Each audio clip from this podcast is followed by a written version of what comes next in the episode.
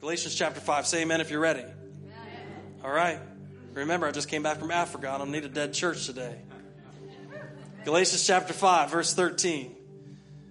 I'm also probably going to talk really fast because for the last two weeks I've had a guy standing beside me interpreting everything I said. So I'd have to say, You brothers and sisters.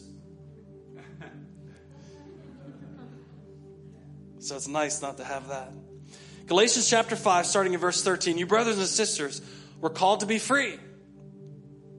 But do not use your freedom to indulge the flesh. Rather, serve one another humbly in love, for the entire law is fulfilled in keeping this one command love your neighbor as yourself. If you bite and devour each other, watch out, or you will be destroyed by each other. So I say, walk by the Spirit, and you will not gratify the desires of the flesh. For the flesh desires what is contrary to the Spirit, and the Spirit what is contrary to the flesh. They are in conflict with each other, so that you are not to do whatever you want. But if you are led by the Spirit, you are not under the law. The acts of the flesh are obvious. Don't you like it how he says that? I'm not sure they're so obvious anymore. Verse 19 The acts of the flesh are obvious sexual immorality, impurity, debauchery, idolatry and witchcraft, hatred, discord, jealousy, fits of rage, selfish ambition, dissensions, factions, and envy, drunkenness, orgies, and the like. I warn you, as I did before, that those who live like this will not inherit the kingdom of God. But the fruit of the Spirit is love, joy, peace, forbearance, kindness, goodness, faithfulness, and gentleness, self control. Against such things there, there is no law. Those who belong to Christ Jesus have crucified the flesh with its passions and desires. Since we live by the Spirit, let us keep in step with the Spirit. Let us not become conceited, provoking and envying each other. Father, we thank you for your word this morning. God, we pray that it would change us. We pray, Lord, that in this season, God, where a lot of us can get away, that we would take time to reflect on us and where we stand. We pray, Lord, that you give us the equipment to do that right now. Equip us, God, today to be good assessors of ourselves and what you would have us to do. We thank you for it. In Christ's name we pray. And everyone said, Amen and amen. All right, you may be seated. We live in a review crazy world. Um, I, am in the habit of I don't buy anything without going to Amazon first and write, reading the reviews on it. Anybody else like that? Even if I'm not buying it from Amazon, if I'm in Walmart, standing in Walmart looking at something on the shelf, I will stop and not buy it, get on Amazon, and find out how many reviews it has. Anybody else like that? Because I, I'm of the opinion that if I'm going to buy something, I want something that somebody else has used and approves of. And so if I can find something on Amazon that's got 2,500 reviews or 3,000 reviews and it's got like a four star better, I'm going, hey, I don't want to be the first sucker. I don't want to be the first guy to buy it and go, man, this thing's terrible. I can find out from other people's experiences.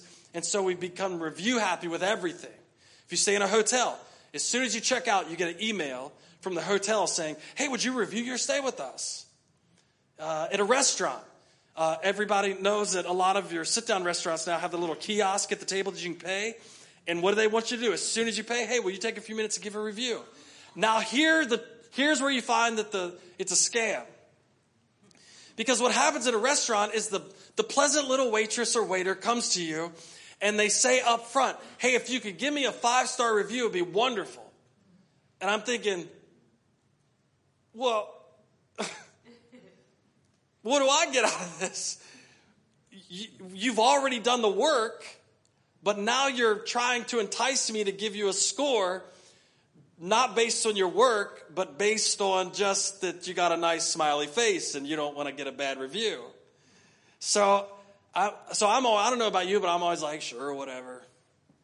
Give you a good review, no tip. No, I don't do that. I don't do that. But we do get review happy. It's like how we grade everything. Uh, some of you know my wife and I own a business in Morgan County, and we're on Facebook, and, and we, tr- we try to get good reviews, right? Everything based off reviews. So we were open about a year, and somebody from California, who I don't ever think's visited West Virginia. Now, our, business is very, very localized. Like nobody outside of Morgan County uses it. And so we got this one star review from somebody in California with no explanation. And I panicked, went into panic mode because I'm like emailing the person, like, please take it off. I don't, you don't know us. I don't know what, ah. And God said, settle down, Chris. It's just a review on Facebook. I'm like, I know, but it's dragging our reviews down. So we live in this world where everybody wants to review everything, but what we find out is, is that the reviews can oftentimes be skewed, just like at the restaurant. Hey, would you mind giving me a five star? So the reviews might not actually be accurate. If we're asking for a five star review up front, we're not asking for the truth. Hey, my promotion is based on reviews, so I need you to put a five star down. Period. I don't care if I refilled your drinks or not. Just give me the five star. And so, what we can do is we can build up reviews that make us look better than we actually are.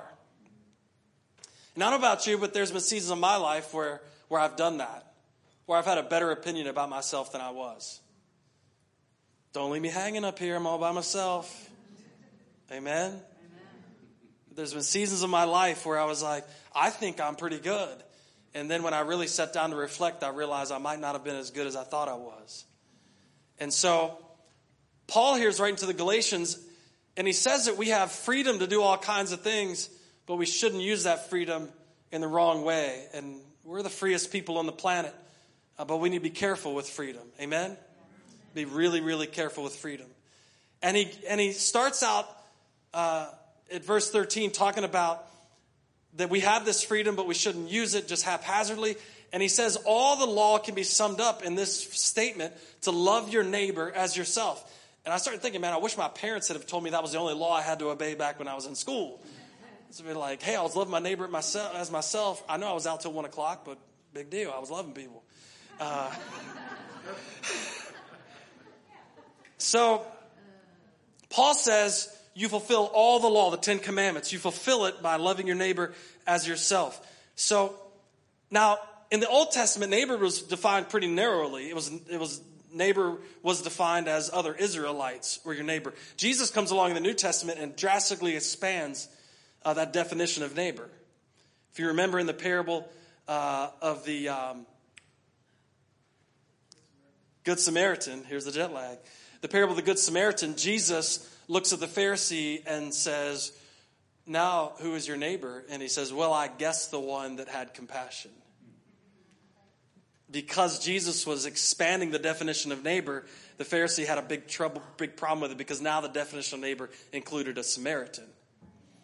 And so, oftentimes in America, we can culturally not like another culture of people because of because of current events that are happening. And God kind of checked me on that on this trip. We, we had a layover on the way back overnight uh, in Qatar, which happens to be per capita the richest place on the planet.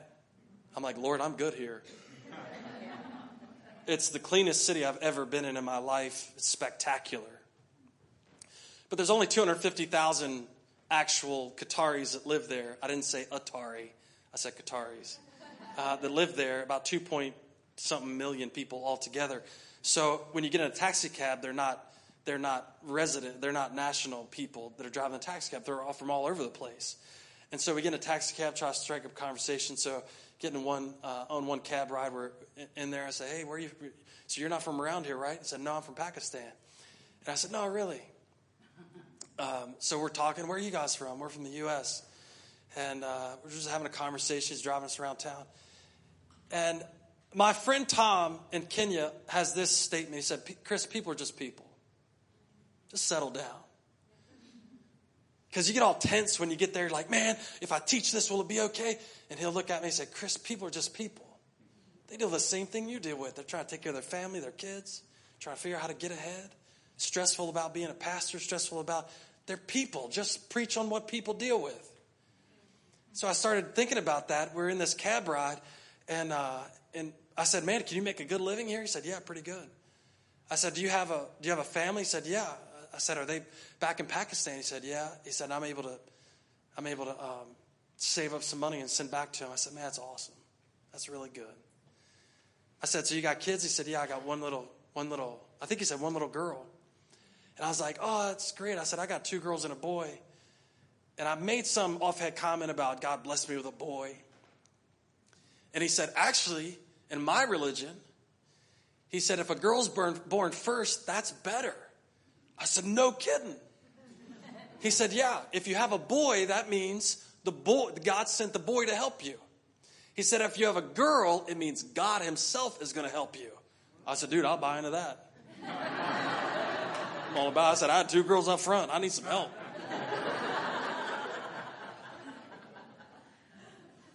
you know what I was thinking when I got that cab? People are just people. Here's a guy working as hard as he can, driving a cab in the richest country in the world, trying to send some money back to his family. I don't turn that into some big political statement because I don't do that. But God just reminded me that people are people. And my neighbor is a cab driver in Qatar who's from Pakistan trying to send money back to his family. It's just people. So Paul writes and says, listen, if you can get this right, you can sum it all up. If you could just love people the way you love yourself, you could sum it all up. So that's a really good place to start this summer is to ask yourself how you're loving people. It's easy to say we love our family, but how about the people that are extended outside? How, how about the people that cuts you off?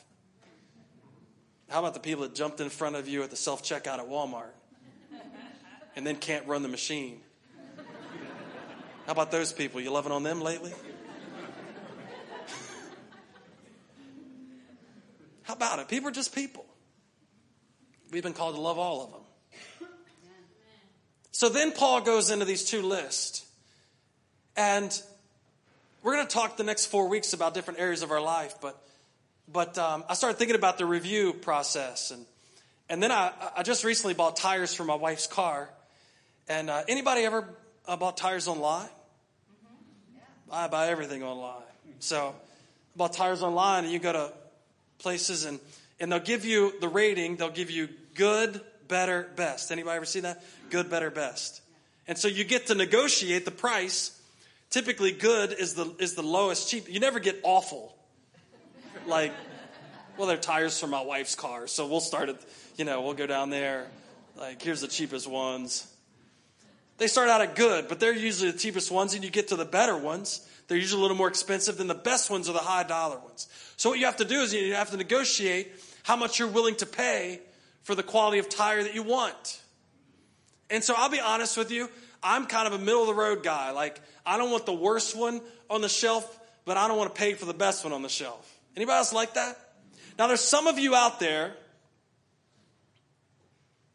some of you out there that only get the best. Who is that? Raise your hand.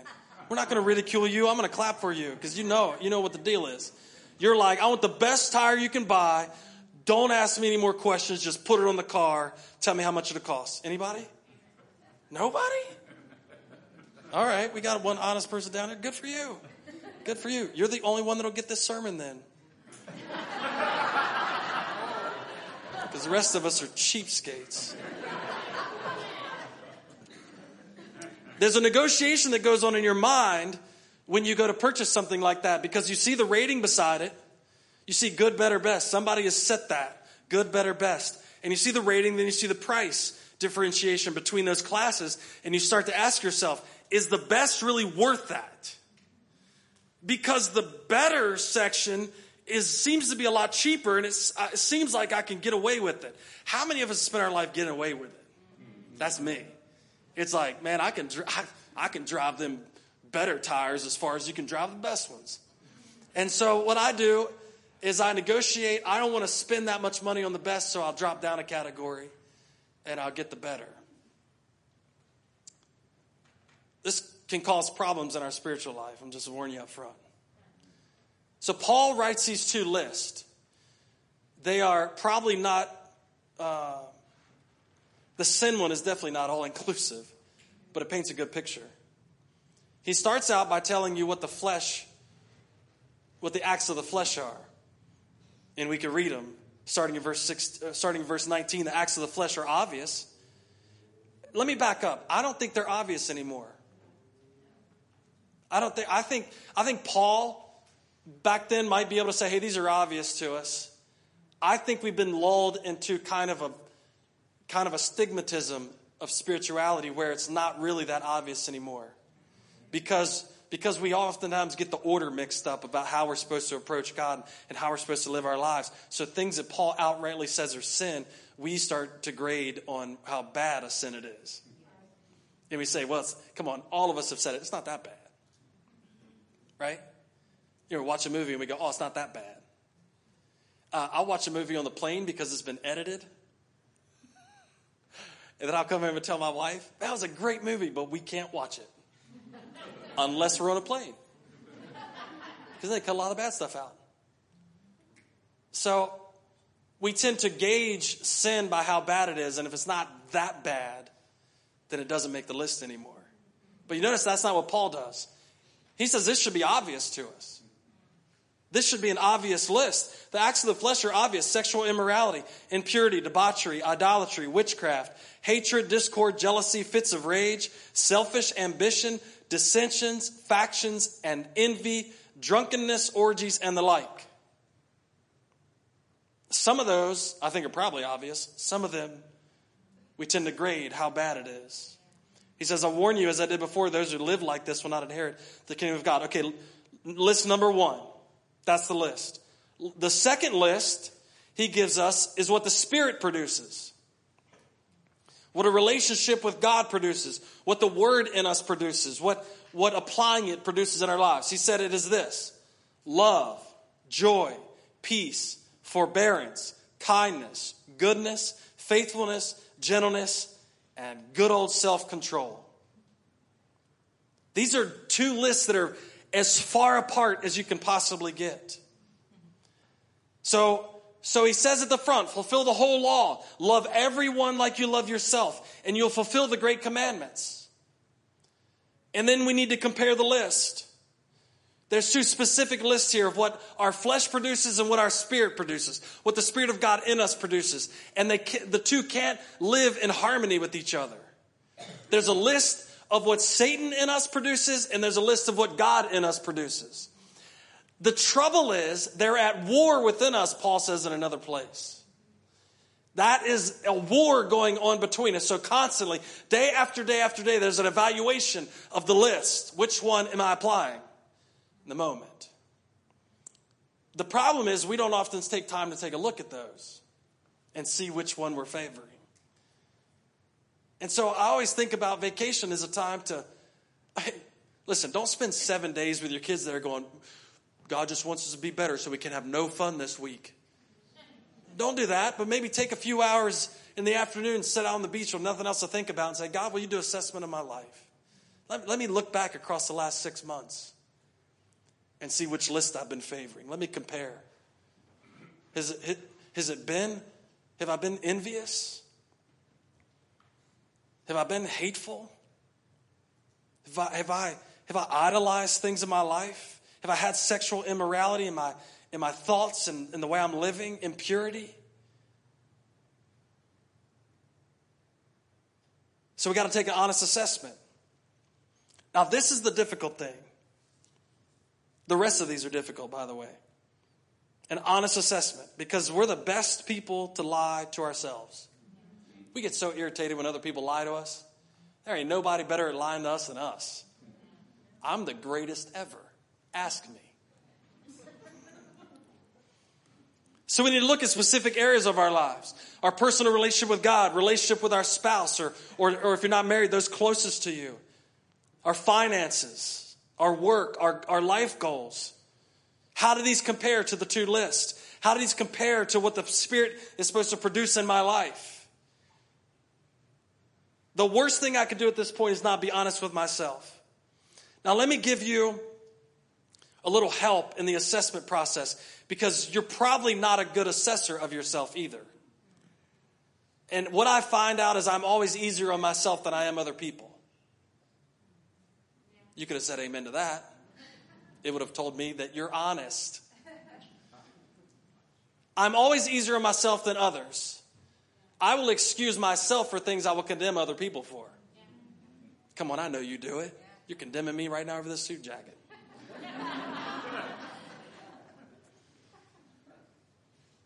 So here's what the Bible says Psalm 141, I think it's verse 5. Uh, I mentioned this in Kenya. It says, let a, let a righteous man strike me, it is a kindness. Can you imagine if we view correction as people being kind to us? Wow. Won't that be a turn of events in our lives? If we actually viewed the correction of righteous people as kindness to us, they're doing us a favor. Like if we invite the right people into our lives who can give us a correct assessment of where we are in our life and how we're operating, it'd be a kindness to it. Matter of fact, the psalmist said, it's, it's like, oh, it, this is oil on my head. In the Old Testament, oil referred to the anointing of God, God's spirit on your life. And so if you're, if you're inviting correction into your life, it's like the anointing. It's like God's presence over your life. And there's no shortcut to this, I hope you know. There's no, there's no way you can get around it and just go, oh, I'm going to have God's anointing without correction because the two are not mutually exclusive. One comes from the other. And so he says, let a righteous man strike me, it's a kindness. Let him rebuke me, it's like oil in my head. My head will not refuse it. And then if you go to the next one, uh, it's a proverb. You've heard this before. And as iron sharpens iron, so one person sharpens another. Now, I don't know, has anybody ever here actually sharpened a knife? I know some of you have. You ever sharpened a knife? Whatever you sharpen a knife with, the thing that you sharpen it with has to be harder than the knife.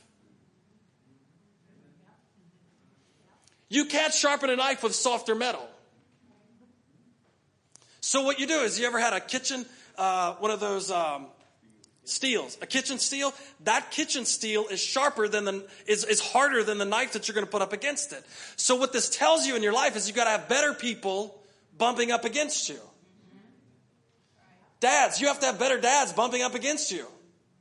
Husbands, you have to have better husbands bumping up against you. Wives, you have to have b- women that are better at being a wife bumping up against you. Because if we're always around people that are just a step under us, but you know what? It feels so good when you're better than everybody else. It's just like, I'm better than all my friends. That's because you picked them.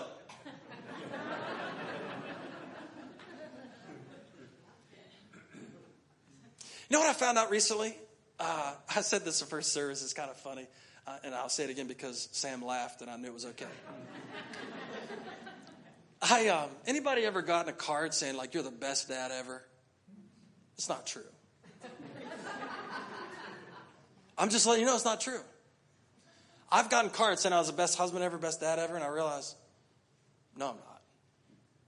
Probably not even close realistically, there's somebody out there better than me.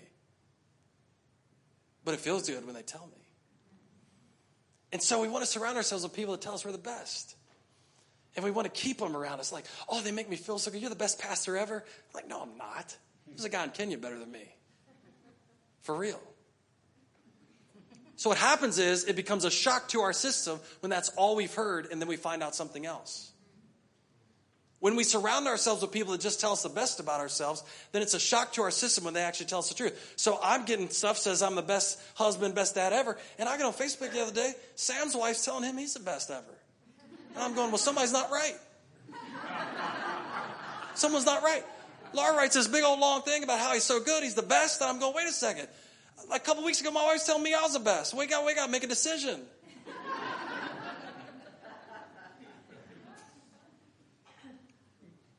So we surround ourselves with people who will give us five star reviews up front before we even serve them, before we even love them, before no matter what we do. Hey, how am I doing? You're doing great.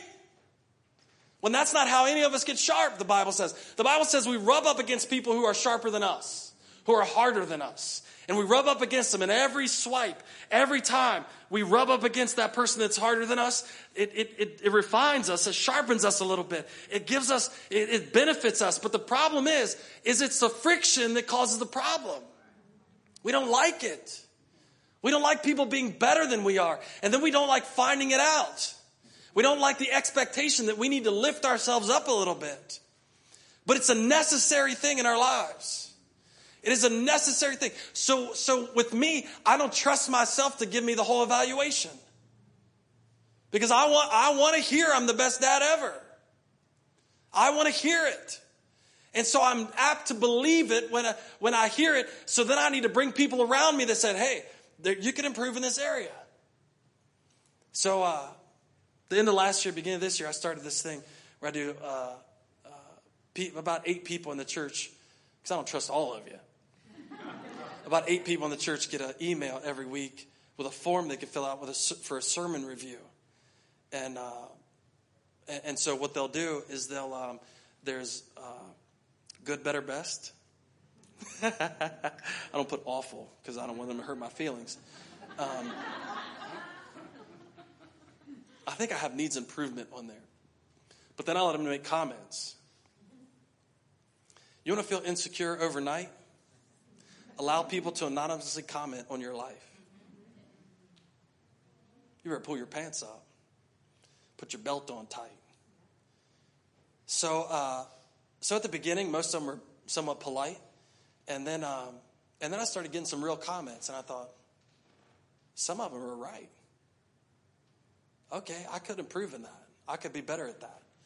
And so, so when the first somewhat negative comment came in, I didn't end the program. I upgraded the program and said, Tell me some more. So I keep sending them out. Matter of fact, I checked it yesterday. I can just keep sending them out. I want I want I want, I want sharp, hard people to rub up against to make me sharper. Listen, we need to get over if we can if we can strategically set these people in every aspect of our life, you can stay sharp. So if I can have sharp people over me, which everybody wants the sharp leader over them, everybody wants that. But the trick is is when you put sharp people beside you because then they may look better than you at the same job. That takes humility to say, hey, listen, I can work beside somebody that's better than me, and because I'm working beside them and they're better than me, that I'll become better by default. Now, the really, really hard part is to put sharp, hard people under you. Because if you place them under you, there's a risk that they could then overtake you. But if you can put that 360 degrees around your life, I'm not afraid or intimidated by really hard, well honed people, then, then we can stay growing. We can, we can keep achieving the spiritual list, not the flesh list.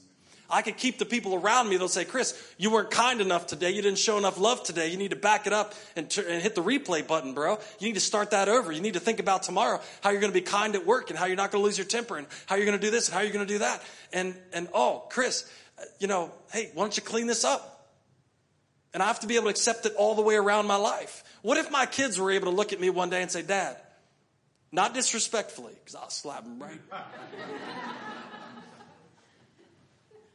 What if your kids were able to look at you respectfully and say, Dad, I wish you'd spend more time with me? I don't want to hear it.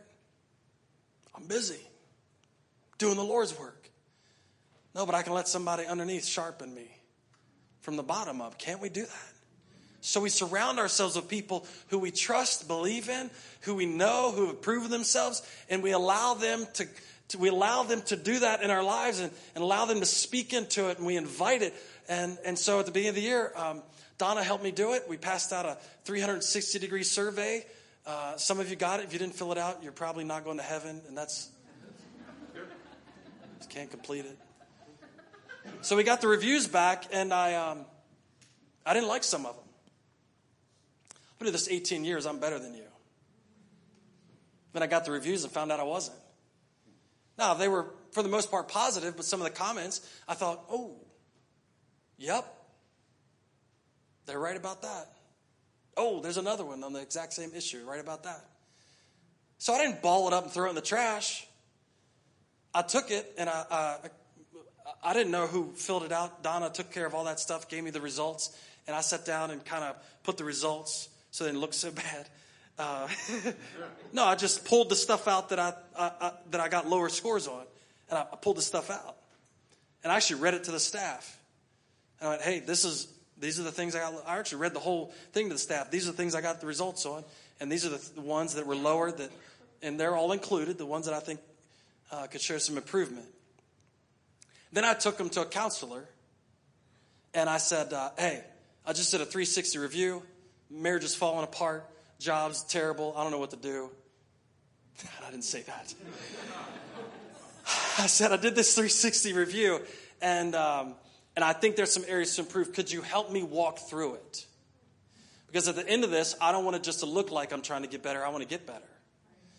And so the guy I go to is very upfront and honest and trustworthy and is not afraid to tell me what I need to hear. And so I sit down in front of him. He said, Chris, if you organize these things this way, then next time you come back to me, we can start tackling them one at a time and, and get them into getting get them into factions so we can start dealing with these issues in your life. And I said, thanks, man. I need to hear that. He didn't say, oh, forget about it. That, those things are silly. He said, no, we can, we can tackle this and you become better at the end. So when I hold myself honestly up against the spirit list, I get a clear definition of who I really am. And you need to invite those people in your life that are willing to do that for you. Listen, the insecure people around you are never going to tell you really the truth about yourself because they're afraid that, that you might do the same to them. So it's time for you to put really secure people around you so that they can say, hey, bro, that's the thing. Let's deal with that. Now, don't get a list of 70 things because then it'll be too much. Let's tackle one at a time. But we can, we can get help. You're not stuck having to do it all by yourself. You can get a clear assessment. So we compare the list. Am I, am I leaning more towards the flesh and those, those things that Paul says are obvious, or am I leaning more towards the spirit? Then I take an honest assessment of myself. I invite people into my life to say, hey man, this is what's really going on. This is what I see. Then we do the most difficult thing we apply the fix. James has a comment about this in his letter, and he says, he says that people that look into the word but then don't do what it says are like somebody that look into the mirror and forget who they are as soon as they walk away. We talked, we talked about this before. Like actually knowing what to do but not actually doing it is, is a definition of silly. You ever sat down with somebody that knew everything but never did any of it? Did you love eating dinner with those people? You bring up some topic that maybe you've done it, and uh, you're just bringing up the topic, and they go, "Oh yeah, they know the encyclopedia about that thing." Hey, you ever done that? No, no. I'm like, you have no clue what you're talking about. You've never actually even done it before. Yeah, but I know all this stuff. It's pointless to know scripture and not apply it to your life. It's almost the same as not knowing it, if not worse than not knowing it. Because now I know the truth. You have the opportunity to be set free and you don't take it. So what we do is we hear the word and we know what to do. We hear the truth about ourselves and then we go, ah, uh, I'm going to save that for another day, man. It's just too much right now. I just can't, just can't handle it all. And we just ignore it. And, and James is saying, don't look at, apply the word to your life. Apply the word to your life. Now, this is where it gets tricky. Because John 10:10 10, 10 says the thief comes only to steal, kill and destroy. Jesus said, "I've come that they must have life, that they may have life and have it to the full." Now let's go back to the good, better, best. All right? Good, better, best. Ready? Here's the problem. The good, I'm still going to heaven. Jude says, as one escaping through the flames. Mean, you're still getting to heaven? You're going to live a good life, still get to heaven. But the better is going to cost you more. See, that's the problem. The better will cost, the best will cost you a lot. So what we do as Christians is we negotiate between good, better, best. We go, I'm getting to heaven. It's not costing me a whole lot right now. I'm not having to make the sacrifices. I can live kind of the way I, it seems like I can live the way I want. I know God's not 100% pleased with everything, but I am saved, surrender my life to Him, and I'm, you know, I'm trying to figure it out. I'm not really putting a lot of effort into it. It's good. And we negotiate how much it's going to cost us for the return. And because spiritually, whenever you jump a step, whenever you jump from good to better, it's going to cost more. And whenever you jump from better to best, it's going to cost a lot. The issue is, God did not judge us that way when He sent Jesus. He didn't say, ah, the people in Hedgesville, mm, half Jesus. He never did that to us. He never went, the people in Hedgesville, I mean, you know, it's a country little town, one stoplight. They don't need all of Jesus. Of be a waste to pour all Jesus out on them. Just country people out in Hedgesville. He gave us all the best. For God so loved the world that he gave everything, his only son, that whosoever believe will not perish, but have everlasting life. He never, he never tried to negotiate a deal. He just gave everything. And what we do in our spiritual life, we try to negotiate the deal. I know the best is out there, but it's so expensive. I can get away with a little less. I can get away with good. I can get away with better. And God is coming around saying, Yeah, but I came that you might have life to the full. If you would purchase the deal. And while salvation was purchased, on our behalf by Christ and it is a free gift to us, living the fullness of God in our life is going to cost you something. And we constantly, every day, make the trade off. It's good enough. It's good enough. It's good enough. It's not that bad. It's not that bad. It's good enough. And when it comes down to it, the best always costs you more. It always costs you more. It costs you more time, it costs you more money, it costs you more talent, costs you more your ability. It costs more to live the full life. Listen, floating on a raft down Back Creek Valley is not the same as a yacht in the Persian Gulf. I've seen both of them.